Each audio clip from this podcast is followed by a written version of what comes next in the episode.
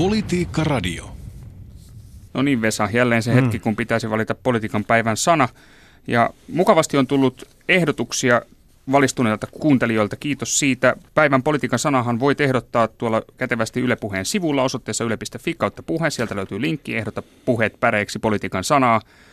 Siellä voit jättää sanasuosikkisi ja tietysti Twitterissä tunnisteella puheet päreiksi tai politiikkaradio, miten vaan. Ja, ja minä ajattelin ehdottaa kandideittiä politiikan sanaksi. Oletko Vesa jo ehtinyt pelaamaan tätä? En ole, en, en. Mutta tota, onhan meillä fiksumpiakin ehdotuksia kuuntelijoilta. On. Täällä on hyviä. Täällä on ehdotettu esimerkiksi jäähyväisveroa useammassakin viestissä. Sehän tarkoittaa siis, tuli tässä Karl Fatser-asiassa kai esiin. Ja, ja tuota, Vaaruus muutti aikanaan Ruotsiin. Ja nyt ajatus on se, että jos lähtee täältä karkuun, niin joutuu lähteä maksamaan veroa. Se on se jähyväisvero, se on hyvä ehdotus. Sitten puhuttu tietysti viherveroista aika paljon.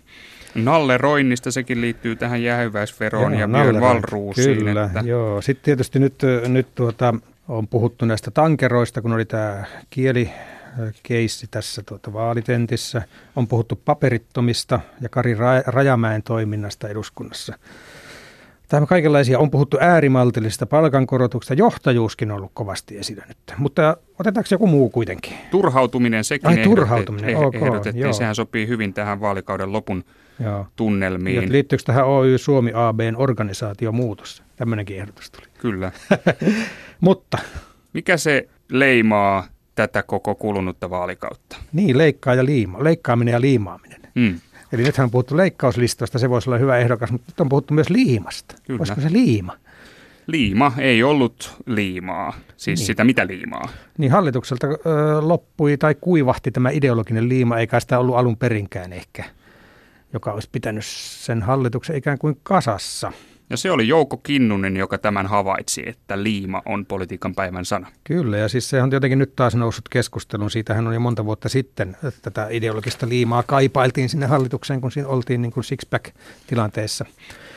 Eli tuota, nyt on ilmeisesti liima loppunut kesken ja tuota, en tiedä minkälaista äh, superliimaa tai pikaliimaa siellä nyt olisi tarvittu, että nämä päätökset olisi saatu vietyä maaliin asti. Jotain kontaktiliimaa. Mistä löytyy sitä kuuluisaa ideologista liimaa tulevien hallituspuolueiden välillä? No löytyyhän se. Otetaan RKP mukaan. Sehän on tunnetusti hallitusten liima. Hmm, se pitää hallituksen koossa. Kyllä. Politiikka Radio.